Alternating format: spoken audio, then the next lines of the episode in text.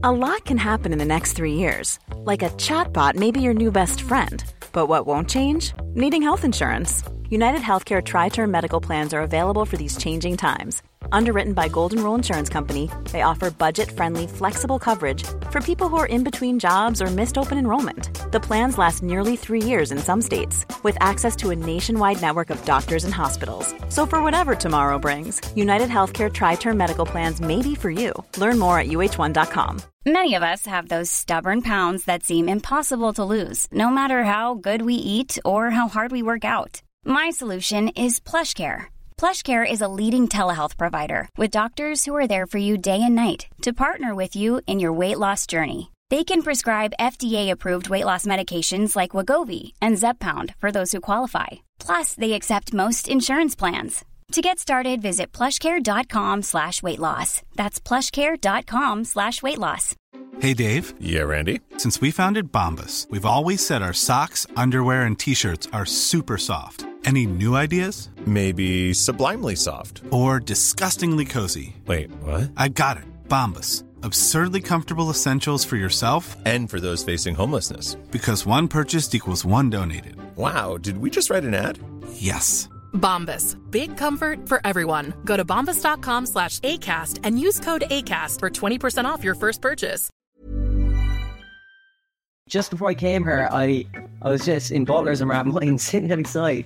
And a guy came up, I don't know what it, what it is about my look, but a guy came up to me, like, definitely younger than me. He didn't look like an undercover guard or anything, which you mean, but he comes up to me, he's like, yes, goes, sorry, do you, do you sell weed? I have cash. And I was just like, what? Am I am I wearing something that makes me look particularly like uh, a weed dealer? You know what I mean? I was thinking, I said to him, oh man, Taylor, it's too late. You know? Yeah. Hello, Dublin. Hello, Ireland. Stephen's Green. There in, in the heart of a city, having a lovely, lovely piece of green grass, the flowers and everything, but the people go in, rambling around at your leisure. There's not a city in the world really like it. But I must say I do really love Ireland and I do like living here. I I know that I often talk with my boyfriend, oh, where we can live next, and because we do want to experience the world in general, it's not just that we want to stay in one place forever. Yeah. But I am not ready to move from here, you know, like I feel like I want to stay a bit longer, and I guess that's really positive yeah. from Ireland. I do really enjoy it, and I do think it's the people. I really do think yeah. it's the easygoing type of uh, personalities that we can see everywhere, and it's just you go into a bar and you have pint with everybody, you know, regardless of where you are, and yeah. that's pretty cool. Yeah, yeah, it's cool. When people have an opinion about Dublin and like an ingrained idea, which I don't think is true, okay. which, and I think a lot of people think, and they say to me, there's nothing going on in Dublin, there's nothing to do here, and all this negative talk, and I'm like, you're insane. I'm like, let me tell you something to do every night of the week, multiple things to do every night of the week, because there's so much going on, there's so many amazing restaurants, there's so much talent in terms of music, comedy, magic, drag, dance. There is so much to do. And it all, it, like, it has its own cross mics too, so you can have them on just to record. Yeah. Like everything is another track. And it, like in terms of the, like obviously, like I would be getting like just normal S M fifty-eights off it or something like that. Um, but it like, yeah, like massive fan of Zoom in general. Like been using their stuff for like ten years, like they're unreal. When did you first like get into like media or any way, shape or form? So I was doing like music, I was like in, in, in a band like when I was like fucking sixteen, seventeen, eighteen. So like, like that was the first time I actually, anyone of us got a Zoom. I think it was the H one then. Mm. Um, I to be honest, I've actually been quite into video editing, uh, just as a like normal um, hobby, like a normal hobby. I like I used to. I don't know, but like I'm a, a like a wrestling fan when I was a kid. Oh, like us all. And yeah, I used to. Uh, I, I I don't know if you ever remember, like back in the day, they used to have these like W W E Desire videos or W W F Desire, uh, and it started with like the song Creed, My Sacrifice, and it was initially it was showing like all of wrestling's history to Creed's My Sacrifice, and then I, I think I started video editing when I was about thirteen or fourteen because I wanted to make a, like a desire video for Brett the Hitman Hart. Oh, nice. um, so so I started by just doing that, and then just doing different other kind of random prank clips and things like that. But uh, so it's kind of always just been a random hobby, the video editing that day, and then I did that way. Then the music, obviously, it was just another thing then, like where you kind of use media again. And I did then study. Um, Like I was living in Amsterdam for five years. I studied oh, uh, interactive animation, um, which was like it was it was kind of it was it was it was great in a way. Like as a hobby, I was already doing like posters for bands and things like that before. Um, but I wish I actually did.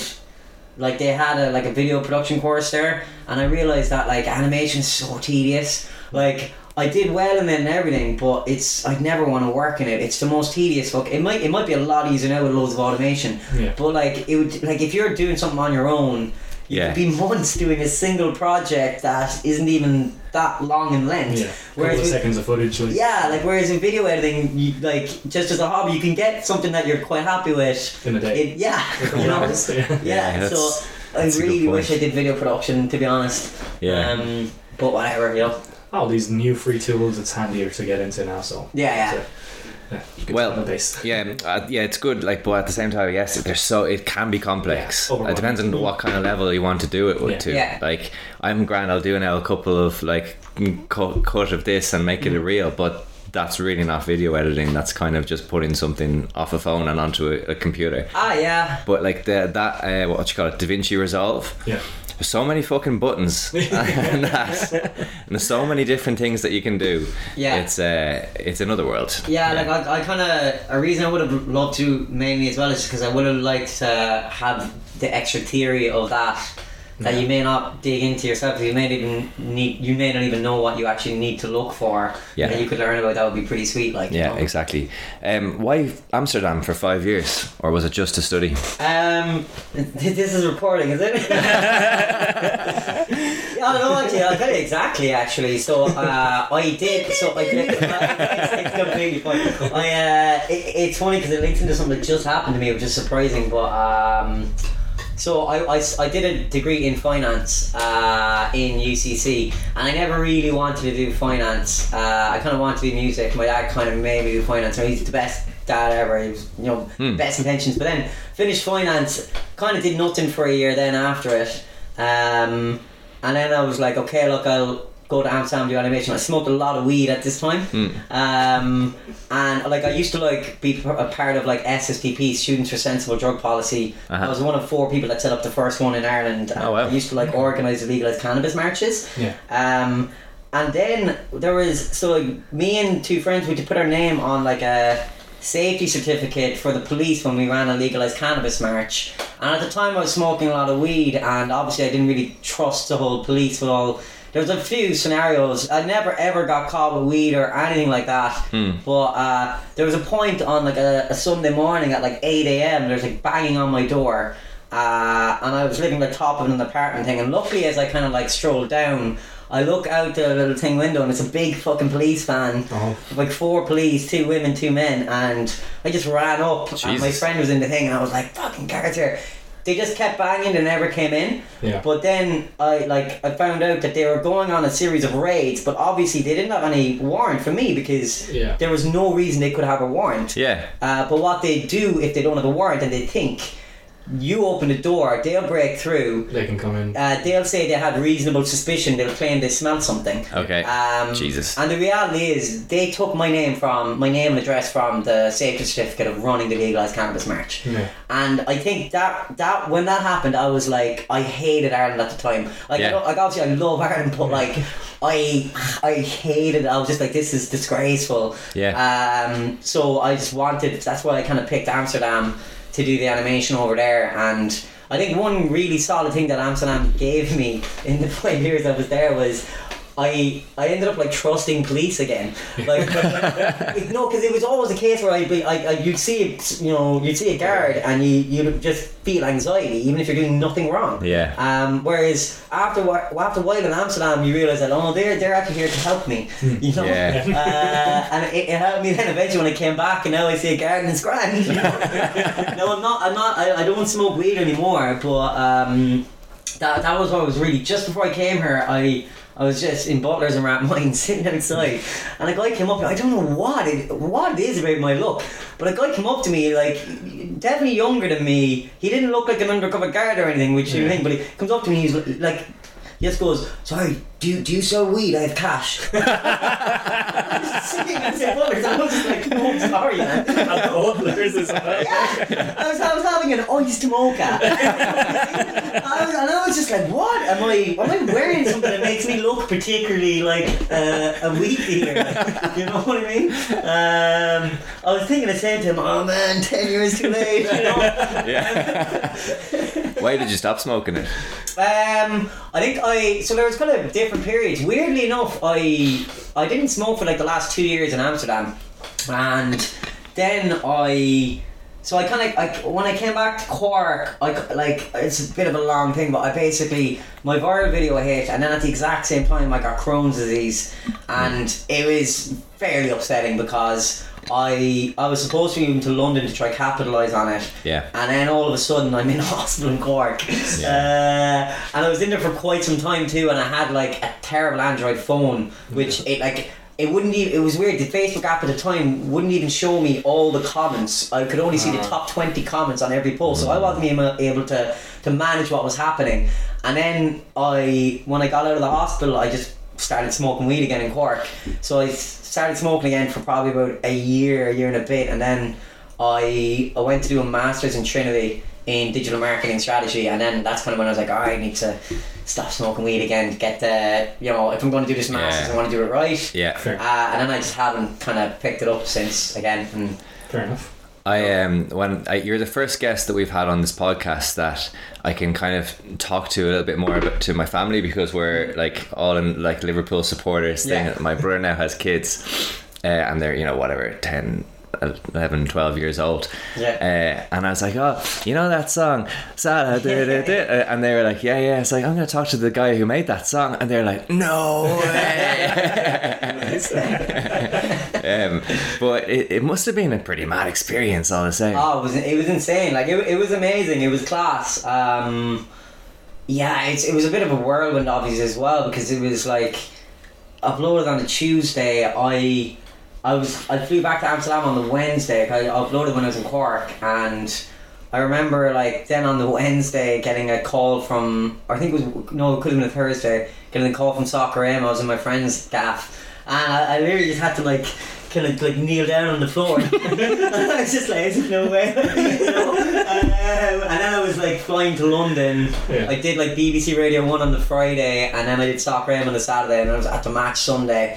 And then in between that, I was like just running all over London. It was like French news, Norwegian news, all these different Jesus. little clips. Yeah. Um, and I think that's also kind of what brought the... So like I obviously was, you know, ha- I probably had Crohn's already. Yeah. Uh, but like for that's it to stress. Get more severe, yeah, the the kind of the, the hospital always comes on with a, like a major stress event. Yeah. Um, but it was sick. Like all of that was sick. Obviously meeting Klopp and Salah and the players, and... Uh, Like even like one of the coolest things was, I remember the time I went on the I was on the Ray D'Arcy show when he had the Saturday night mm. slot on. I've seen it on YouTube, yeah. And uh, I remember like the, I was like I was like I wonder who else is on, and they were like, oh, so it, it's the sixtieth birthday special of Shane McGowan, so it's gonna be you and Shane McGowan.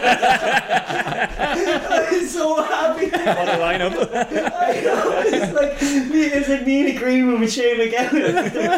Like, he was such a legend as well. Like, ah, like I remember, like R T told me I could bring six uh, people um, to it, and they were going to be sitting behind me, and they were also bringing a Liverpool supporters club, and I, I kind of just goes, look, I'm just going to message everyone, and most of the lads are in Cork or Kerry or whatever. Yeah. Like a lot of them won't be able to come and blah blah blah, but I'll just message everyone. So I messaged thirteen people, all thirteen games. all, of course. All, all thirteen were like, yeah, definitely. And then I was like, oh shit, oh. okay. Overbooked. So we just, I just was like, just going to pretend to R T as if nothing, you know. Yeah. Uh, so we walked in with all thirteen, and they were kind of like, okay, okay. Uh, so it was just us in the green room. Like, to tell one or two of them, like, you're being a bit rowdy here now, but like, you know, calm down. Like, uh, but I remember one of my friends, Rob. Like, he he's uh, he's like the smart. He's like the dumbest smart person I know. Like, he's incredibly intelligent, but like he's so dumb as well. It's yeah. unbelievable. Like, and. Uh, He was just standing right in Shane McGowan's...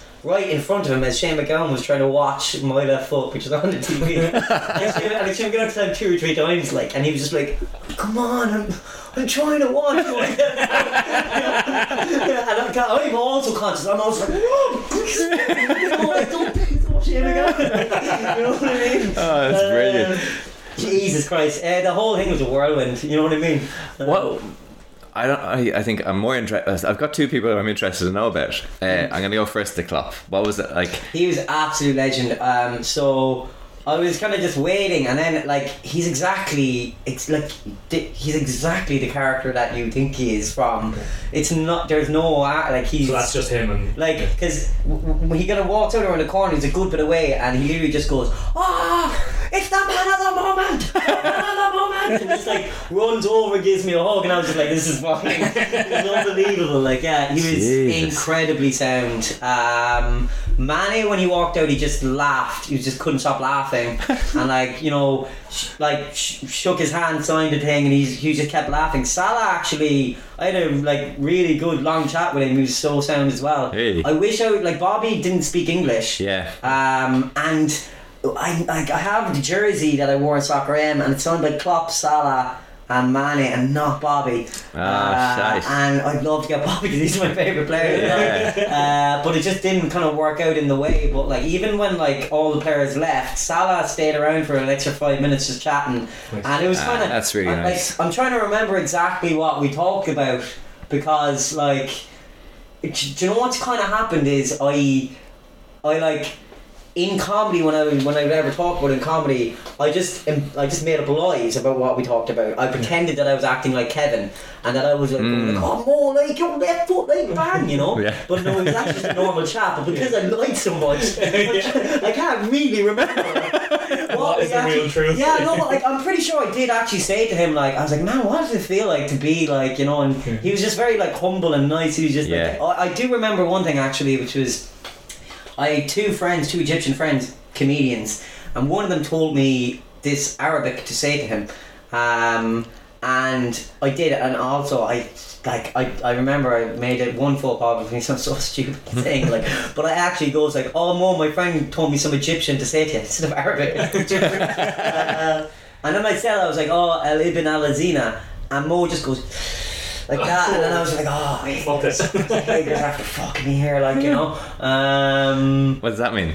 Uh, so that was, I, I, so, so then I was like, I was like, oh, it, is that bad? Is that? And he's like, uh, it's not good. It's not good. It's not good. It's not good. He's like, it's fine, it's fine, but you shouldn't say this. And he was like very nice about it. But then I went back to Hager, and she was like, no, my my grandmother says it all the time. It's it's fine. It can be good or bad. It means son of a gun. But then I said it to like a Lebanese friend, and he was also just like, no, it's not good. I think it kind of means son of a bitch. Yeah, you um, son of a bitch. Yeah, you know. Um, all the fucking things to say. Yeah, it's like one of your heroes as well. I know. Yeah. Uh, locally, it wasn't the first thing I said to him. I knew that there was a sincerity behind. I thought it was like, you know. Um, and did you tell them that, for example, that like, listen, I'm a comedian. And yeah, yeah. I'm, I'm, I'm, I'm actually pretty sure he was asking me about like stand-up geek. Like he was the one I think I talk more most normally with yeah. about like stuff not necessarily about the song right now and mm. last week. Uh, stand-up yeah. was literally just like a normal chat, which is kind of weird when you yeah. when you think yeah. about it. Which is why I'm also annoyed at myself for like not writing a diary or like because I fucking. Made up a bit where I was Kevin talking to him. I've fucking forgotten. Yeah. Because I know it was like quite an extensive conversation. That there was a lot in it. Yeah. And I've I've lost most of it. I only remember like the buzz parts. You know. Nah, you still have. Well, I'm gonna say you still have them, that moment. It exists. Yeah. It was I there, know, I which know. is like you know from the point of view of a Liverpool, like you've kind of lived. If you can't play for or manage yeah. or to have a song of yours sung in the cup. I think that maybe comes like third position in terms of a, a Liverpool like dream. dream like, yeah. yeah yeah no to be honest just getting a, a Klopp hug uh, yeah that counts. I, yeah I've had it like uh, you know obviously pandemic I had to get like a, a real job you know and uh, they wanted us to put like uh, three things about us in our email signature, so I just had like Klopp hug recipient you know? uh, that's brilliant. Um, what about, I, we kind of grew up with him. I've always been intrigued. He seems like a nice guy, but Ray D'Arcy. Um, D'Arcy was lovely to me, yeah. Yeah, yeah. Um, yeah, honestly, he was very, very nice. I mean, because they, they had, I was on his radio show a few times then. Um, I remember I, I was quite gutted. I, when I when Liverpool were in Kiev for the Champions League final, um, mm-hmm. I so they called me and they were like, oh, uh, this is like maybe the Friday, the finals on a Saturday, and they wanted to do an interview with me as Kevin. Mm. And this was exactly, I think Saturday might have also been the abortion referendum. Okay. Um, and I knew there was like a media blackout. Yeah. Uh, you know, they're not allowed uh, twenty-four hours. But I had a joke that I was like, I know they probably have a button, but they, it may not get to them before, like if it's a five second thing, they may not realise it fast enough to push the button. Um, dude waiting in the back room with a big red button. yeah, yeah, exactly. Um, but like, yeah, and like, I was kind of gutted that I didn't get on because I was like waiting on the line and I had like a couple of different things to say, and then literally they get on to me and they're like, oh yeah, look, Brian Kennedy wanted to do an extra song so he had to cut you, oh, uh, but look, if, if Liverpool win we'll give you a call again on Monday, and I'm just like, oh, like, yeah, you know? Sick. Um, yeah, and like the, the joke was, um, I was where's like, the button, Mark? Where's the button? yeah, yeah, no. It's like the joke. I was like, I was like, uh, obviously I was in Kevin, so like I had a couple of different like you know like stupid jokes because it's Kevin, like you know, and like about me being in club colours because I had sunburn and all that, and then I was like, oh yeah, like I just want to just try loads of like you know Ukrainian things, like so I went into a restaurant, like tried the local cuisine, they had borscht, they had dumplings. I said, oh, you better get abortion because you can't get that in Ireland. Oh, I was like, maybe that will get past them.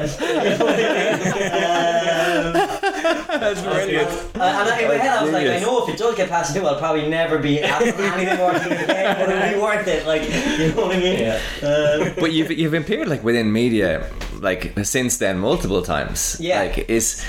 It, what's the objective? Is it to like if you had um, a dream future two yeah. year career, like where where does it go? To be honest, it, it's a I think I think what I love most is stand up comedy, like doing yeah. live stand up, and like de- like I think I probably made a mistake in um, like I definitely was unfortunate not being able to capitalise when the iron was hot because of just Crohn's, because like, I was yeah. hospital and I was like literally no energy for like six months. Yeah, but I probably should have focus more on online stuff, but in my head I was I was doing like relatively well in terms of like in terms of stand up in terms of like getting better gigs like naturally, because it's very different material I do to the Kevin stuff. I was I was doing better anyway, so I was like, no, I want to keep focusing on this and being a stand up, um, and I, I kind of negated the online stuff that I probably should have put more effort into, which I you know hope to do now. But I think like live stand up, and another thing which I haven't really done but I kind of in the plan is I I really love sketch comedy, like yeah. like really really love it. And I think like I was doing a sketch with John Spillane, I don't know if you've yeah. you should get him on if you don't have him on, yeah, he's for sure. Um, and we were doing a sketch at, around Christmas, and like we both said it, we were just both laughing for like half a day just just shooting it. It was just so fun shooting it. And I, I, I've done a couple of sketches where that has been the case, and I think that's actually probably the most enjoyable yeah. part of anything I, I, I do or I've done, just writing sketches and then recording with a couple of friends. Yeah. Like, so I, I'd like, I mean, people, like, I know like sketch groups like Dead Kevin and Good Neighbour stuff, uh, Auntie Donna, mm. uh, that kind of stuff would be probably my favourite. So I think stand up and sketches, I would love to personally like focus on, on them stuff, you know. Do you know like w- one thing that I mean, obviously I'm a huge fan of comedy, but I haven't I, I wouldn't have gone as frequently to comedy as I have been going over the past say yeah. six months with this project. Yeah. You know what's a weird thing that I never thought about? Uh, when you, you go to a comedy gig mm-hmm. and you laugh quite a bit, right? The next day you feel lighter. Like yeah. sometimes I'm when I get stressed, I get like I can feel it in my shoulders. It's like literally uptight. You know, that's literally yeah. what I am. It's weird. The next day you wake up and you're like, relieved. I feel kind of happy. Like yeah, yeah, yeah. yeah. It, it has like it, there's something in it. A hundred percent, and even just like randomly remembering certain jokes. Something funny. Yeah. You know what I mean? When it catches you off guard, you're walking down the street and you're like, ha, oh, yeah, I saw that. Yeah, exactly. Like, yeah. um. Oh, Jesus, yeah. I mean... Um... What's the process for you in, in terms of actually doing stand-up? Is uh, jokes come to you, like, at any moment you write them down? Um, have you ever gone up on stage uh, not really knowing where you're going to go with your... Or are you always fully prepared? Um... It's a good question. It's it's kind of mixed, and it's so like I think before the pandemic, I was in way more of a sweet spot that I, I hope to get back to. Because when I was in Cork, I was like resident of City Limits in Cork, which is like every Friday and Saturday, and I was also like you'd be getting like usually fifteen to twenty minutes, twenty five minutes, but then there were some nights you come in and Brian the guy running it would be like, "Can you do forty?" And you're like, "Oh, okay, I'll do forty." Mm-hmm. But when you're like, I was doing at least the two of those, and at that time in Cork, I was also doing like usually a Tuesday and maybe a Wednesday, and then my friend Mark, who I, I kind of do the Fringe with every year, he's now in London, he'd be driving, so we'd go around the country. So like at that point I was doing five, six gigs a week. Wow, and when you're doing now. that much and you have that, that kind of match fitness, it does, you get so like fluid. Yeah. And then like you'll always like, I'll always have an opener and a closer. Mm. Uh, uh, but like I, I feel when I'm doing gigs few and far between, I'm more anxious about them even before, and I don't think like you need the match fitness to get like so smooth. Yeah. And like sometimes you do just still even now go, I'll just try this in the middle of it. But when, when you're doing five six gigs a week and you know what's going well and what's not going well, sometimes you'll be like, okay, I have this opener and I have this closer and I've got this like idea of a new bit that I haven't worked out. But when you when you have that match fitness, you're able to do that and you end up doing it well. Yeah. Versus when you're just out of kind of you know more when you're out of when you're out of practice, it takes you so much longer to to try and think, you know. Yeah. Um, so it's trying to get back to the point where you can do so many gigs close to each other. That's why the Fringe is so great, because it's twenty-five nights. It gets you. Yeah, and you like you're doing like you know like I'm doing three shows this year, um, and that's just the ones I'm like doing, and then you'll be doing spots on other shows. So like you can be easily doing six, seven like spots a day for twenty-five days. Oh. So like after about ten days of that, You, you always feel like oh, I'm, you know. Zone, yeah. yeah. Come here. Uh, like I've been talking to a few uh, comedians recently, and they're all. It seems like they're all going over. Mm. Let, let's call a spade a spade here. Mm. Is it a massive piss up with comedians? Uh, or, or, or, it like, depends on the year. Uh, no, because for me it's kind of like a, a, a like. Some years it's a massive piss up, and then there's like some comedians, and I'm, I'm hoping this will be me this year. Uh, it's uh, like no, I'm gonna not tr- like it's either like I'm not doing it at all, yeah. or because if you allow yourself to do it, you're you're doing it. Like yeah. it's hard to have the in between. Yeah. Like I've I think it's maybe my sixth Fringe, and I'd say it's probably four I've drank and two I haven't drank. Okay. Um, and then like what usually happens is.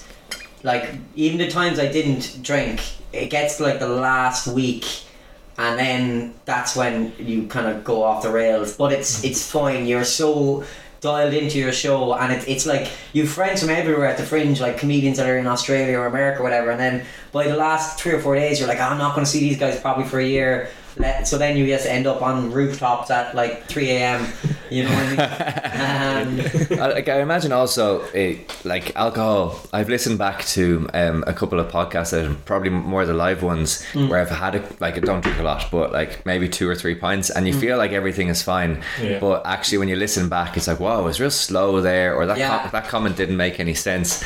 And sometimes you're better off being nervous and like having that. Oh, uh, uh, you're like I. For sure, you're about. I think you're better being sober, especially if it's an extended period like the Fringe, because yeah. you obviously just like your head's slower even just the yeah. next day. Um, yeah, I like I like I know I, I definitely will. I'm not gonna go on with my nonsense of I hope I'm not gonna drink this year. Yeah, good man. There you go. Uh, there you go. It's yeah. You've heard it here first. Yeah. you can you can report back in a few weeks. I was saying I hope was that last year's Fringe. You know, since it was like the first full Fringe since the pandemic, yeah. I felt I had to do it because it was like the first time in three years seeing everyone. Yeah. Um. So I went and I did it, but I was working like nine to five thirty in a sales job, and uh, I'd only also like just started the job two months earlier. I'd like moved job and uh, look, they were so sound, they let me go over uh, and I was like, oh, I'm not going to drink because I've got the job. And like then one of my housemates, Luke, said like two weeks in, he was just like, what's fucking, he was just like, because like him and like two of the other housemates didn't drink at all, and he was just like, This is like, cause like you're the one who's working like a nine to five. You're the one who's out every night. And then what? I was like, like there was a gig at one a.m., an Irish gig, and I would like I do that sometimes, and then you're always we should always oh we'll have one point after, and then mm-hmm. I'm back at three or or half past three, and I have to get up at fucking nine again. Jesus. You know, and I was just doing that on repeat, and I just got into the thing where I just got comfortable with it. Yeah. Uh, and I, I don't know how I managed to get through that fringe, to be honest. Like, yeah. but, um. But no, this year. yeah, we'll, we'll we'll see. Yeah. Um, what is you've you've played gigs uh, across the U K and outside of Ireland, probably more, more maybe more so than other comedians that we've had on this show. Mm-hmm. So, what would be your perspective of the comedy scene in Dublin? Um, maybe compared to, to other places, do you see it as like quite a vibrant scene? Is it got something here that you wouldn't see in other places? Um. Yeah, like I, I do want to be sincere here. Like yeah. you know, it's very it's very easy to be like it's the best thing ever. Like mm. and like I wouldn't like. There's amazing comedians in Dublin. Um, like I think Amsterdam was great, but I think like I, I know Amsterdam was actually built even a lot more since I left. Uh, Amsterdam was great. It was mostly expat crowds, but you get really big crowds. Um, and now I I know that's even got better and better. And there was actually still a very high quality. At least the top comedians in Amsterdam are very very good. Uh, Dublin has too much good comedians. Uh, it has obviously every every type. It's got bad comedians too, but it's got yeah. loads of great comedians, and there's uh, loads of seriously sound comedians too. So like there is that. That is great, but like I do think like I think like the Cork scene I think is also a very sound scene. Um, like there's also some very good comedians. There's obviously not as much gigs, but there's still gigs every night. Yeah. I think like. Tuesday night in Collins is is probably my favourite place to play. I think it's just set up so perfectly. It's like it's a room that it always wins the I M R O small venue award for music, just because it's like big stage, small, uh, low ceiling, low, like ceiling. low ceiling. It's just like straight ceiling like that in a perfect square. It's the perfect room, and the guy who set it up, he's just kind of managed to build a kind of a. Uh, a kind of a cult comedy following, because he, he regularly brings over people from the U K that have played the Apollo and things like that as well. Wow. And I just I love doing that, and I feel so comfortable there because I I also just kind of know that like I've done well enough times here that even if it don't do well, yeah. it's okay. But then because you know that you never don't yeah. do well, you know. Yeah. Um. It's like kind of like your home gig or whatever. Yeah, yeah, exactly. And also, I mean, City Limits as well. Like since I was a resident there, I also also feel comfortable there, and it's a very different style of gig. So I feel it's good for it's good having very different crowds, so you can kind of develop in, in different ways. Um, I I love the Cork scene in that. I think the Cork scene I find is more one kind of unity, whereas I do feel Dublin is very kind of cliquey. Like there is like if you play certain gigs, people don't like you, even if they don't know you. Mm. Um, it's just your gig, and we don't associate with them. And yeah, it's, yeah. There, there's a lot of that, and I feel that in Dublin. Uh, you do have to like it's something that actually since I was when I was working the job I only quit my, my job since the pandemic about two months ago, and I kind of felt that like first of all I don't really like hustling because I hate having to ask, you know. Yeah. But a big part of Dublin is you just have to show up at the gigs a few times to get spots, even even with people that are because because there's too many good comedians, so they, they're never going to need you. You know mm. what I mean? Um, so I think you really have to like hustle like that in Dublin. You have to be showing up yeah. on the reg to do that, and then also I feel like if you're seeing like oh like there's a lot of infighting between different clubs. There's like four or five different clubs that have different reasons for disliking each other or certain people. And that's one thing that I don't like about the Dublin scene. I think it's mm. a lot less, like, it's uh, obviously a very stereotypically Cork here. Like, Cork's better than Dublin. Like, but Cork does, at least is when I came up in Cork, it felt like solid we're community. a solid community. We all we all have each, each other's other. backs. Yeah. And, like, we all like each other as people. And it's like a friend of mine, actually, who's now in London, I also won't name him because I'm not going to... Throw him under the bus, like yeah, I'm not throwing him under the bus, but he was uh, he was damn right in saying it to me, because when I was moving to Dublin, he was um, he was in London, and he was like, look, he was like he was advising me to move to London, and he was saying that like yeah, it's obviously like might be a bit harder in London. He's like, but like, it's like there's a big difference between Cork and Dublin. He's like, in Dublin, everyone's like an avatar, and like you think people are your friends, but it's the avatar, and it's what you can do for them, and it's as mm. long as you have. you know, something that you can give. It's not like we know each other as people, and if anything happens, I'm here for you. It's it's way more mm. transactional. Yeah. And he was, I think he was damn right. Like, really? Yeah. Um, I don't like that um, nature of like like whatever about it being Dublin, but clubs in general. I've always had a bit of an issue with that. Even growing up here, and you know, it's a bit like that. Mm. If you play for the Gaelic Football Club, like, you don't go and play rugby also. Yeah, you yeah. know, or or the, you know, there's bars in both clubs, so you can't yeah. you can't go, or you walk in, it's like, oh, your man's from the rugby club in the Gaelic football. It's like, who gives a fuck, man? Yeah. Who cares? one hundred percent. One of the um, few comedians that have spoken that openly about that, because all the other comedians are like, oh no, everyone's nice. Yeah, I, I, it's good. I, I've heard, I've, I've listened to one or two, and like, I was like, no, you won't really mean that. um, Let's put on a nice But the nice thing thing is, like, they're obviously like. The thing is, there's some great characters in comedy, and like I find you, I think you get really the very best and the very worst come into this. You get some of the most sincere, beautiful people that are hilarious, and then you also get some of the other side, and it's obviously just the nature of it. You know, there's no way you're going to stop that. But like I did, for sure, Dublin is a lot more cutthroat than any other scene I've been in. Yeah. Um, I'm going to ask you an, a, a, a question about this, but it's very indirect, right? Uh, what's your favourite comedy club in Dublin? Ah, oh, you can't. There's too many in there. I don't know what. They're all great. like, uh, like, I get, like, nah, my own three fifty comedy. It's, it's now defunct, but we'll be coming back yeah. uh, in September, three fifty comedy. Ah, oh, no, if I stay in one, it will probably knock me out of. I mean, there's loads of comedians I, I love and I think are great. I mean, Brian Gallagher runs uh, Slats Laughs, it's a great gig. Hmm. Um, Eddie, Eddie and Damon with the crack, that's a great gig.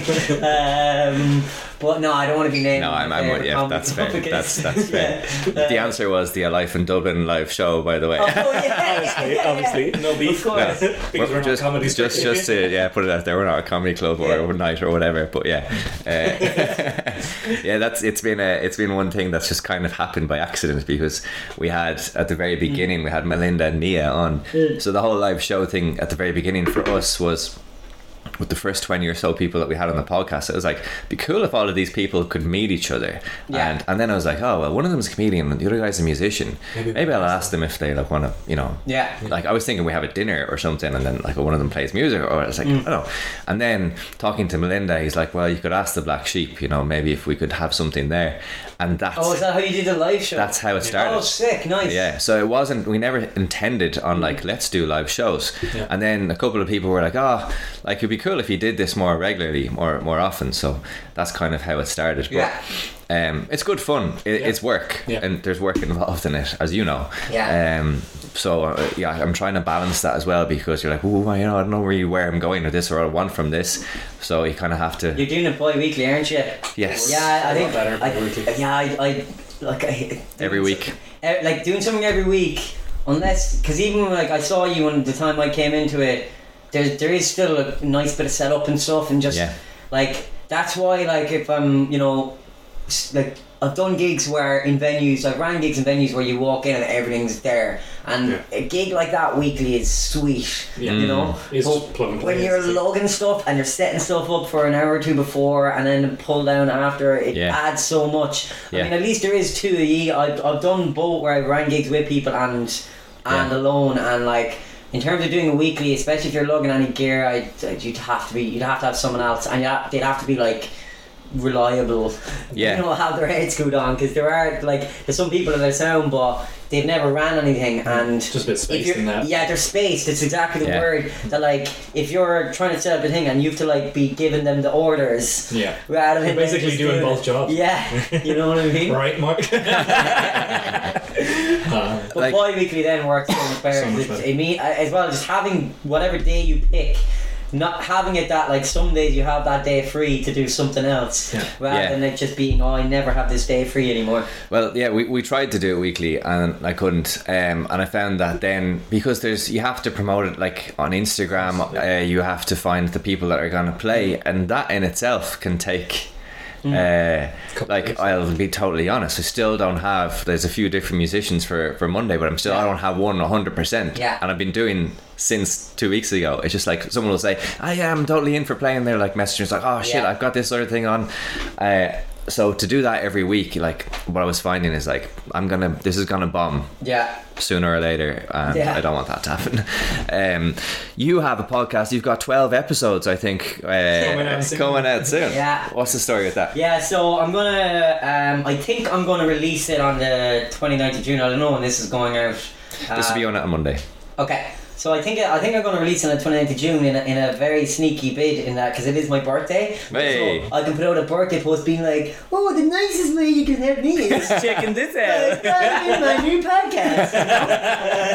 um, but it, so it's called My Worst Bomb Comedy Death Stories. Uh, so it's just me sitting with uh, another comedian, audio and video. Um, basically them just telling the story of a particularly terrible gig or the worst time they bombed in comedy, then also just talking about like a little bit about like, you know, how they came up as a comedian, what scenes they've been in, how much they enjoy watching their friends bomb and things like that, you know. Um, they've been like they've been very good so far. I, I haven't edited them yet. The next week is going to be yeah. just editing. Um, but I've been yeah I've been quite happy with the proof of concept. Amazing. You, you never know until You, like you, you are just doing it like and like I kind of I mean it, it, the concept came up in at the Fringe last year. It was like the last week of the Fringe. I had a particularly terrible bomb, and it was like like at this point I don't really bomb anymore, you mm. know. Um, and now it's at the point where you, when you have a gig that you don't do as well as what you usually do, you consider that a bomb. Mm. But this was a gig where it was a bomb bomb. Like, okay. It was like everyone hates you bomb, you know? Oh. Um, how? Like, yeah. I don't, I don't understand how that could happen. I've seen you play. How could that happen for you? Was uh, it well, just was it an off night that you had? Uh, no, in, in fairness, I definitely blame the crowd. yeah. Some comedians are like, you can never blame the crowd. Shut up. Like, you can't like, sometimes. There, there are times where it's not set up. Like, in, no, in fairness... Uh, It de- like it really really hurt, but for sure, I mean, it was a one a.m. gig. It was in a room that like holds two hundred but only had about sixty. Mm. High ceilings, every single person bombed. Um, wow. And it was like but, but about fifteen people walked out after I bombed. uh, I lost about twenty-five percent of the crowd. uh. But I was, in fairness, there was like the whole first person bomb, I bomb, third person bomb. Third person bomb was actually Robbie Wilde, uh, oh, hey. uh, who came out dressed as Spider-Man. uh, oh, that's his fault. No, that itself is brilliant. I think. Oh no, yeah, the, the, the thing is, it was like it would have worked in any other gig, but in a gig where most people are off their face. They don't uh, even know what they're seeing, and everyone is bombed so far. That's when you don't walk out. That's, that's, that's when you don't try. Yeah. You know. But uh, he's such a fucking legend. Like, um, but yeah, as in it was. It was like I came off about five minutes early. It was just kind of soul crushing. Um, Brian Gallagher was hosting, and I remember like he came because he saw that I was like. I just not used to having that level of a bomb anymore, you know. Yeah. Um, but then it kind of just gave me the idea because we were talking about bombing for the next two three days. It gave me the idea of doing it. I, like I wanted to start it then, but I just I, I was working. It was one week left, but I asked a lot of like bigger comics in Edinburgh, and they're all up for doing it. So now this year's Edinburgh, I know I'll be able to get some like nice names. And the first one I did record in Edinburgh with my housemate, uh, David Boyd, who's the Aussie comic. Mm. I told you before we yeah. started. Um, He he does the I'm Quitting I'm Quitting Alcohol podcast for the last four years. He was perfect to do the first one with because he's so used to podcasting. Yeah. Um, and he's a great comic. So and he he had an, an absolutely phenomenal story as well of his worst bomb. Um, so as soon as I did that with him, I like I knew it was good, and he was like he he'd been on to me every couple of months too, been like, when are you starting this? Get on this. This is good. Uh, but I only only since I kind of quit the job, I was like, all right, let's do this. So I've I've now recorded twelve. Um, Deadly. I'll try to have all twelve edited fully with the clips so that when I start on the twenty-ninth I'll put three and then maybe one out every two days, so that I'll, I'll drop ten recording. I'll drop ten in the first two and a half weeks yeah. uh, and then go weekly, um, and like as long as I get like I've another four or five scheduled to record uh, in the next few weeks, so by the time I'm at the Fringe I'll still be like, you know, two or three episodes ahead, and then I like I'm hoping to get like twenty or thirty recorded during the Fringe. Amazing. Uh, which again, just try to edit all of them in a bulk and be half a year ahead, because it's it's not a it's not a time you do, like it doesn't matter if something comes out four months later, it's just a story of like a particularly bad gig that someone had. It's yeah. not yeah. time uh, sensitive. Yeah, what do they call that? Evergreen content. Yeah. yeah. There you yeah. go. There's my bullshit term for the day. Um, but come here, like, are you, like, to to do that obviously re- requires quite a, a bit of work and kind of research and all the rest yeah. of it. Um, I know how much of a job it is, so yeah. fair fair play for putting it all together. Um, if we're gonna find it, because this will go out on Monday, yeah. do you have a, a, a like? Um, are you gonna put use your, your own Instagram? Have you set up a different one? What's the story with that? Yeah, I think um, so. I I like so my own Instagram is at Richie Sheehy yeah. R I C H Y S H E H Y, but I'm sure um, you there'll be a link to that. And, yeah. yeah. Um, I do have so I've set up the tags already, but I'm I'm in the thing where. I, I know they should it should be the same tag for each social account, mm. but I can get better ones on some than others. Yeah. Like mm. for some reason, Twitter won't give me. I think it's because I I want to use the tag Comedy Death Stories, because uh, then because the title will be My Worst Bomb, but it's you know, uh, it's My Worst Bomb Comedy Death Stories, and I yeah. think at Comedy Death Stories is a better uh, yeah. tag. Mm. So like I have Comedy Death Stories on Instagram. Um, I don't know, but I can't get it for Twitter, and then I'm just like, should I change it all to be the same thing? Yeah, you know, yeah. like just like M W B Pod or My Worst Bomb, and I think I'm going to stick with Comedy Death Stories on everything except for Twitter, um, and just do a different one for Twitter, as lame as that is. Yeah, um, well, you got to do what you got to do. Yeah, is it like is it addictive doing comedy? Like I say that because I remember we spoke to Sean Oyosa. Yeah. Way back, I yeah. probably last year at some point, um, and he was he was talking about how when, when he bombs, like sometimes he would like walk out of there and he'll go, I actually I'm done. Yeah, yeah, yeah. You know, yeah, yeah, yeah. I, I, I want to quit. Yeah. And then obviously, like you get like back into it or something because yeah. he he loves it. Like all of the comedians that we talk to absolutely love it. Yeah. And you know, like I'll take uh, we'll take Liverpool for example. Yeah. Um, you know, growing up, I imagine you supported them as a kid as well. It was tough yeah. times. But actually, when I think back to it, like those were kind of, it was the there was such strong emotion, like mm. you know, I like when when something good happened, it was yeah. even the high was even better yeah, yeah, yeah. because like, of the bombs. Blown final in the exactly. When, yeah. yeah, that sort of stuff. So you, you get like this, you're almost become addicted to the emotion of it. Yeah, you know. And uh, I wonder, is comedy like that? No, a million percent. It's it's it's so addictive, and I have a very highly addictive personality. uh, it's the most addictive thing, and like it is even even in, when I was doing those pods, a few people have said about like their bad gig that like the exact same as Sean was saying that like, and I was like, I'm absolutely, I'm gonna quit, I'm gonna quit. Uh, luckily, like for for example, Boyle was saying he was like, luckily I had a gig booked the next night, like. Mm. So, so like straight back in it, yeah. you know, uh, and that's kind of what you need. But I, I actually think I remember I, I read a, um, I read a research before about gambling, about why gambling is so addictive. Is it's not like the wins when you win, it's the it's the kind of the, the hope when you're placing the bet and stuff like mm. that. And I think that there's the same uh, in comedy, because you've got so many variables such as where you're placed. Uh, where you're placed on the show, the crowd, if it's the type of club that has a crowd that suits you or not, you know, obviously if you're opening or if you're in the middle, like if you go on right after a bomb versus you go on when there's a wave, like there's so many variables that can change at mm. any split second, or even you can accidentally say something not the way you want and it doesn't lead you into the segue that you want. So I think that like there's enough um, I'm sorry my vocabulary isn't great right now, but uh, there's enough like um Like there's enough that you're unsure of that anything can kind of change, and it's it's that kind of roller coaster of emotions that you're like you're never certain. Like you can go on and do an amazing gig, but like you get such a high from it after, because it's not like you were going to go on and you knew you were going to smash it. Yeah. You know, so when you do go on and smash it, like big gig, it's great, and then obviously sometimes it goes the opposite way.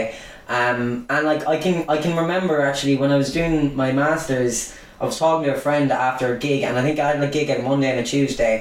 And the Monday gig got absolutely murdered, uh, and then the, the Tuesday gig I did I did I did well, but I just didn't do anywhere near as good as the Monday gig.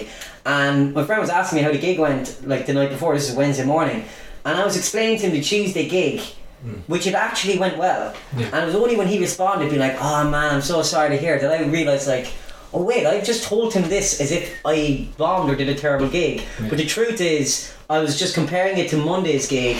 and it, it's always that kind of roller coaster that, like, if, if I had a shit gig on Monday, that gig on Tuesday would have been amazing. Yeah. You know, it would have felt so much better, like, okay, I'm back, I redeemed myself, versus, ah, I'm just, you know, why was I not able to hit that that, that high, same beautiful high on yeah. Monday? Like, it's the expectations know? thing, isn't the it? The expectations, that's exactly yeah. it, yeah. Um, I imagine that's a hard one to. I don't think I could do it, man. Uh, not that I have the talent to do it anyway, but even if I did, I, I would find I think dealing with those emotions quite tough. Um, Maybe for you, but like I, one thing I find because uh, I used to run like a gig in Amsterdam where a lot of people do their first gigs, and I, I often found people who come up and they're like, oh, like unsure, or like I don't really know of a thing. They're always the ones that either have something or end up doing quite well, whereas the ones that. Coming cocky. Oh, the ones that come in cocky are, I mean, ninety-nine percent of the time the ones that are terrible, and you know they're never, like, really. I mean, like, you know, it's always the ones that like have a bit of like they're like, oh, I know it's really hard. Like they're the ones that like they're logical and they know improvements and they yeah. want to be better. Like yeah. people that already think they're the tits are like, I am gonna do class, and if they bother, it's like it's not my fault. I did the best. Yeah. Well, like also I think within the comedian. You definitely don't want to watch an arrogant yeah. comedian. Like you yeah. have to have a humility. Like especially in Ireland, yeah. I would imagine it's normal for most comedians to take the piss out of themselves a little bit. Yeah, like I think unless it's a clear character. Yeah, of that's arrogance, different. Like an Anthony Jeselnik, but like yeah, yeah, you know, who is you know just being this sociopathic, arrogant kind of good-looking guy. Yeah. Unless it's that clear thing. Um, yeah, someone who's just actually sincerely arrogant mm. is, you know, mm. uh, it's never much. Mm. Yeah. Will you put in a word with uh, Jürgen Klopp for us to see if he wants to come on a Life in Dublin at any point? You know, I will. I will. I'll actually tell you. Like, uh, I'll tell you a good one that maybe you should get. Like, uh, you you should actually yes, please actually do this.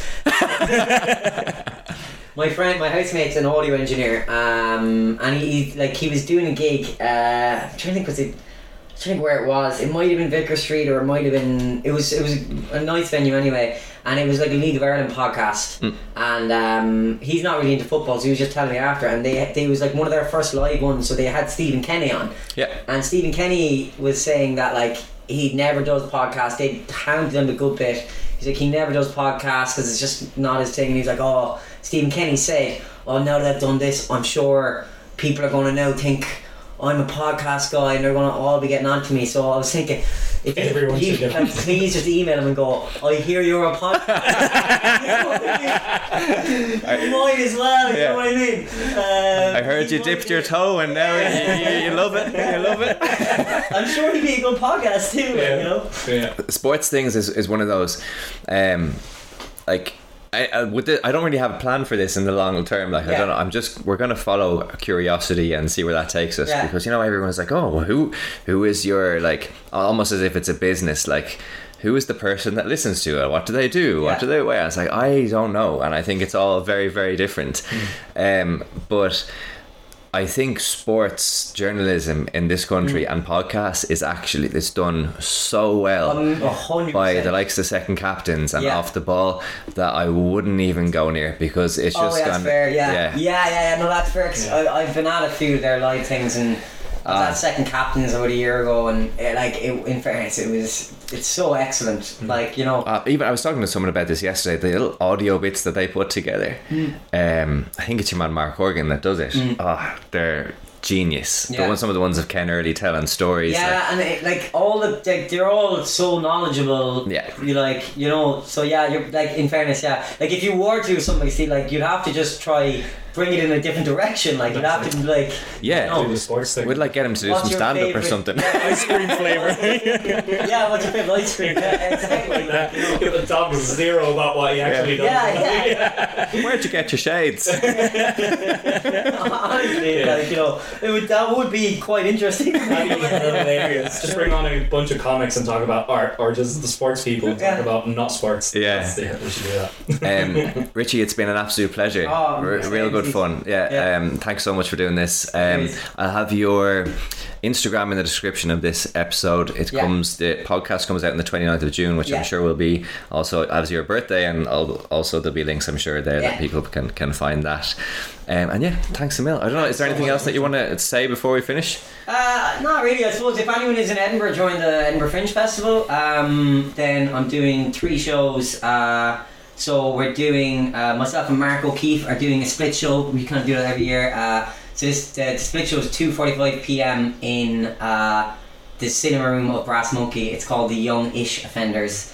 Uh, um, nice. Then uh, the other main show I want to promote is eleven p.m. in uh, the alcove of Bar fifty, and so that is going to be a compilation of just dark comedy. Mm. Uh, the tagline is uh, a compilation of the worst human beings doing comedy. Um, Brilliant. And uh, the the name of the show is called the Prince Andrew Tate Appreciation Hour. And look out for the poster. We have someone doing the poster. Uh, I'm pretty... Because we wanted to make sure that people who see the name don't think that we are fans of, yeah, yeah. of uh, Prince Andrew or Andrew Tate. So I think once they see the poster, uh, you know... It'll, it'll be tastefully done, I'm sure. It's, yeah, it's I'm hoping it'll drum up some uh, some, some controversy. Yeah, exactly. That's it. Boom. All right. Thanks so much, Richie. Thanks, Thanks so much. Deadly.